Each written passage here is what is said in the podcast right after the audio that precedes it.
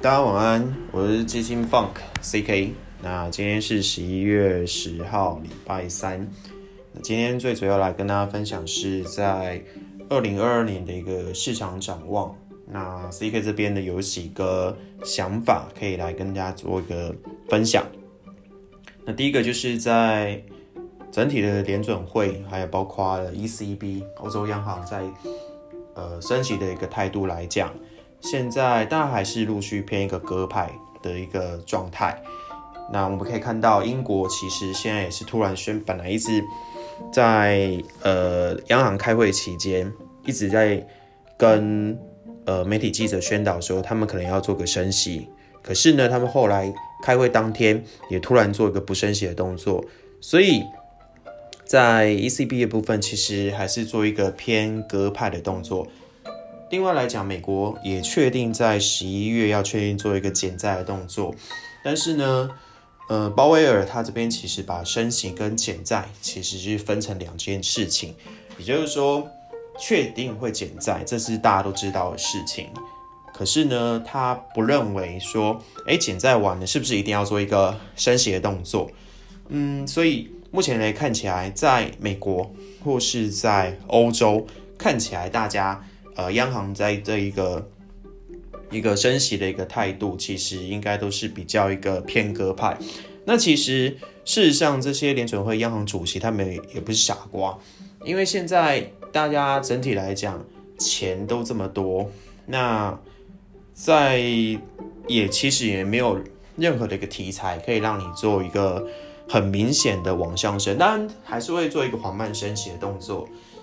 那其实。因为现在大家负债，应该说各央行的整体的资产负债表都是负债很多嘛。你没事，其实不会突然做个升息，去去拿个石头去砸自己的脚。那突然像呃，可能中国市场开始做一些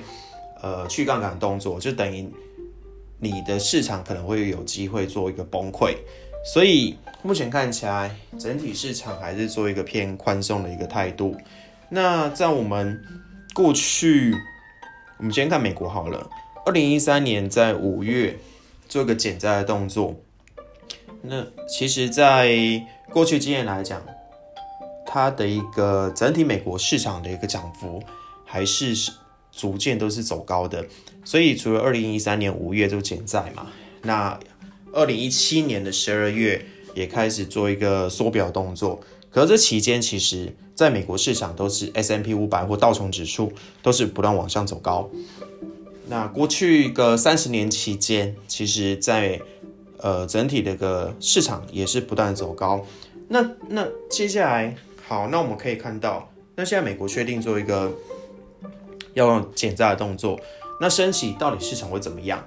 我们就最近一个时间时辰来看。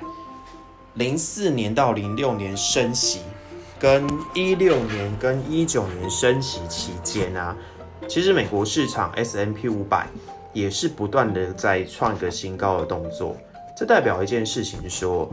呃，当然，也许在升呃一开始在升息之前，或是减债之前，因为大家都会担心嘛，市场会有一些不确定性会发生。当这个不确定性已经解除了。那市场就会开始去注意下一个要注意的事情，比如说你现在做确定做减债，那现在大家去关心就是，哎，可能有通膨，那可能在是不是在二零二二年会做升息？所以要表达的地方是说，呃，这个市场不确定性已经呃在市场发酵之后，那市场就会开始做一个冷静的动作，资金就会自己回归到。自己该去的地方，那同时也是去找一些呃体质好的公司去做一个布局。所以大家最近也可以看到，美国市场最近也是一直在走高嘛。那我们可以看到 Tesla 或 Nvidia 等等的强势类股。当然，昨天 Tesla 有一点做一些下修的动作。那这都是一些市场的一个氛围啦。我也不认为真的是因为呃。马斯克他是真的要去做一个呃销售减呃去去拍卖呃应该说在市场去做卖出股票的动作去套现，所以其实这都只是一个市场的一个反应，我们不能知道说明天到底怎么样。说实在的，没有人会知道，那只要大家都合牙、都发芽、都都都有钱的嘛。所以目前在二零二二年，目前的市场看起来，大还是整体来讲还是股优于债啦，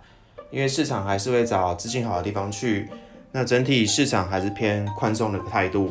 所以钱真的太多了。那我们这个时候，嗯，还是要做适时的去做一个投资，把你的一个金钱、你的资金的幅度，因为我们我们现在薪资并没有涨太多，但是物价却不断做一个攀升，所以还是要做一些投资去 cover 掉你的通膨的一个。作用来的一个冲击啦。那另外提到通货膨胀这件事情，现在大家都会担心说，哎，通膨通膨这件事情，好像美国 CPI 越来越高，那台湾鸡呃蛋啊什么越来越贵嘛。但 CK 这边来看这件事的地方是说，也许短期间这些题材都会去做发酵。那我们也可以看到美国呃总统。他其实也讲了嘛，他也通过了一个，也也通过了一个史上最大的一个基建法案的一个预算案啊，所以也许在短期间我们可以去注意一下原物料类股，还有钢铁类股，那甚至可能过去可能没有注意，比较没有曾经被大家炒过一段时间的航海王，但最近大家不太炒了，所以在这期间，而且他们都已经跌那么多了嘛。所以这个时候其实可以适时可以布局一些相对呃比较便宜的，刚刚提到的原物料、周期性股票等等。那通膨这件事情呢，其实大家在看用它其实主要来讲是用基期来去做比较的。那今年的十一月、十月第四季的基期跟去年第四季的基期来比的话。其实今年其实通膨它还是会存在啦。可是如果大家看到二零二二年通膨这件事情，其实如果去看在二零二一年，我们就用二零二二年六月跟二零二一年的六月来做比较。其实大家可以发现，因为二零二一年今年的六月，其实物价跟通膨已经走高了，所以在 C K C K 这边看的想法是，二零二二年的年中。呃，我讲的是六月的年中间的中，基本上通膨这一个题材应该就慢慢没了，因为机器嘛，因为你去年机器垫高了嘛，所以整体来说，呃，整体来说配置的部分，现在当然我们短期间还是要，因为因应这些鸡鸭蛋啊等等一个物价走走高嘛，所以还是要配置一些股票。去投资在这个市场，那这边是我以上的分享喽，拜拜。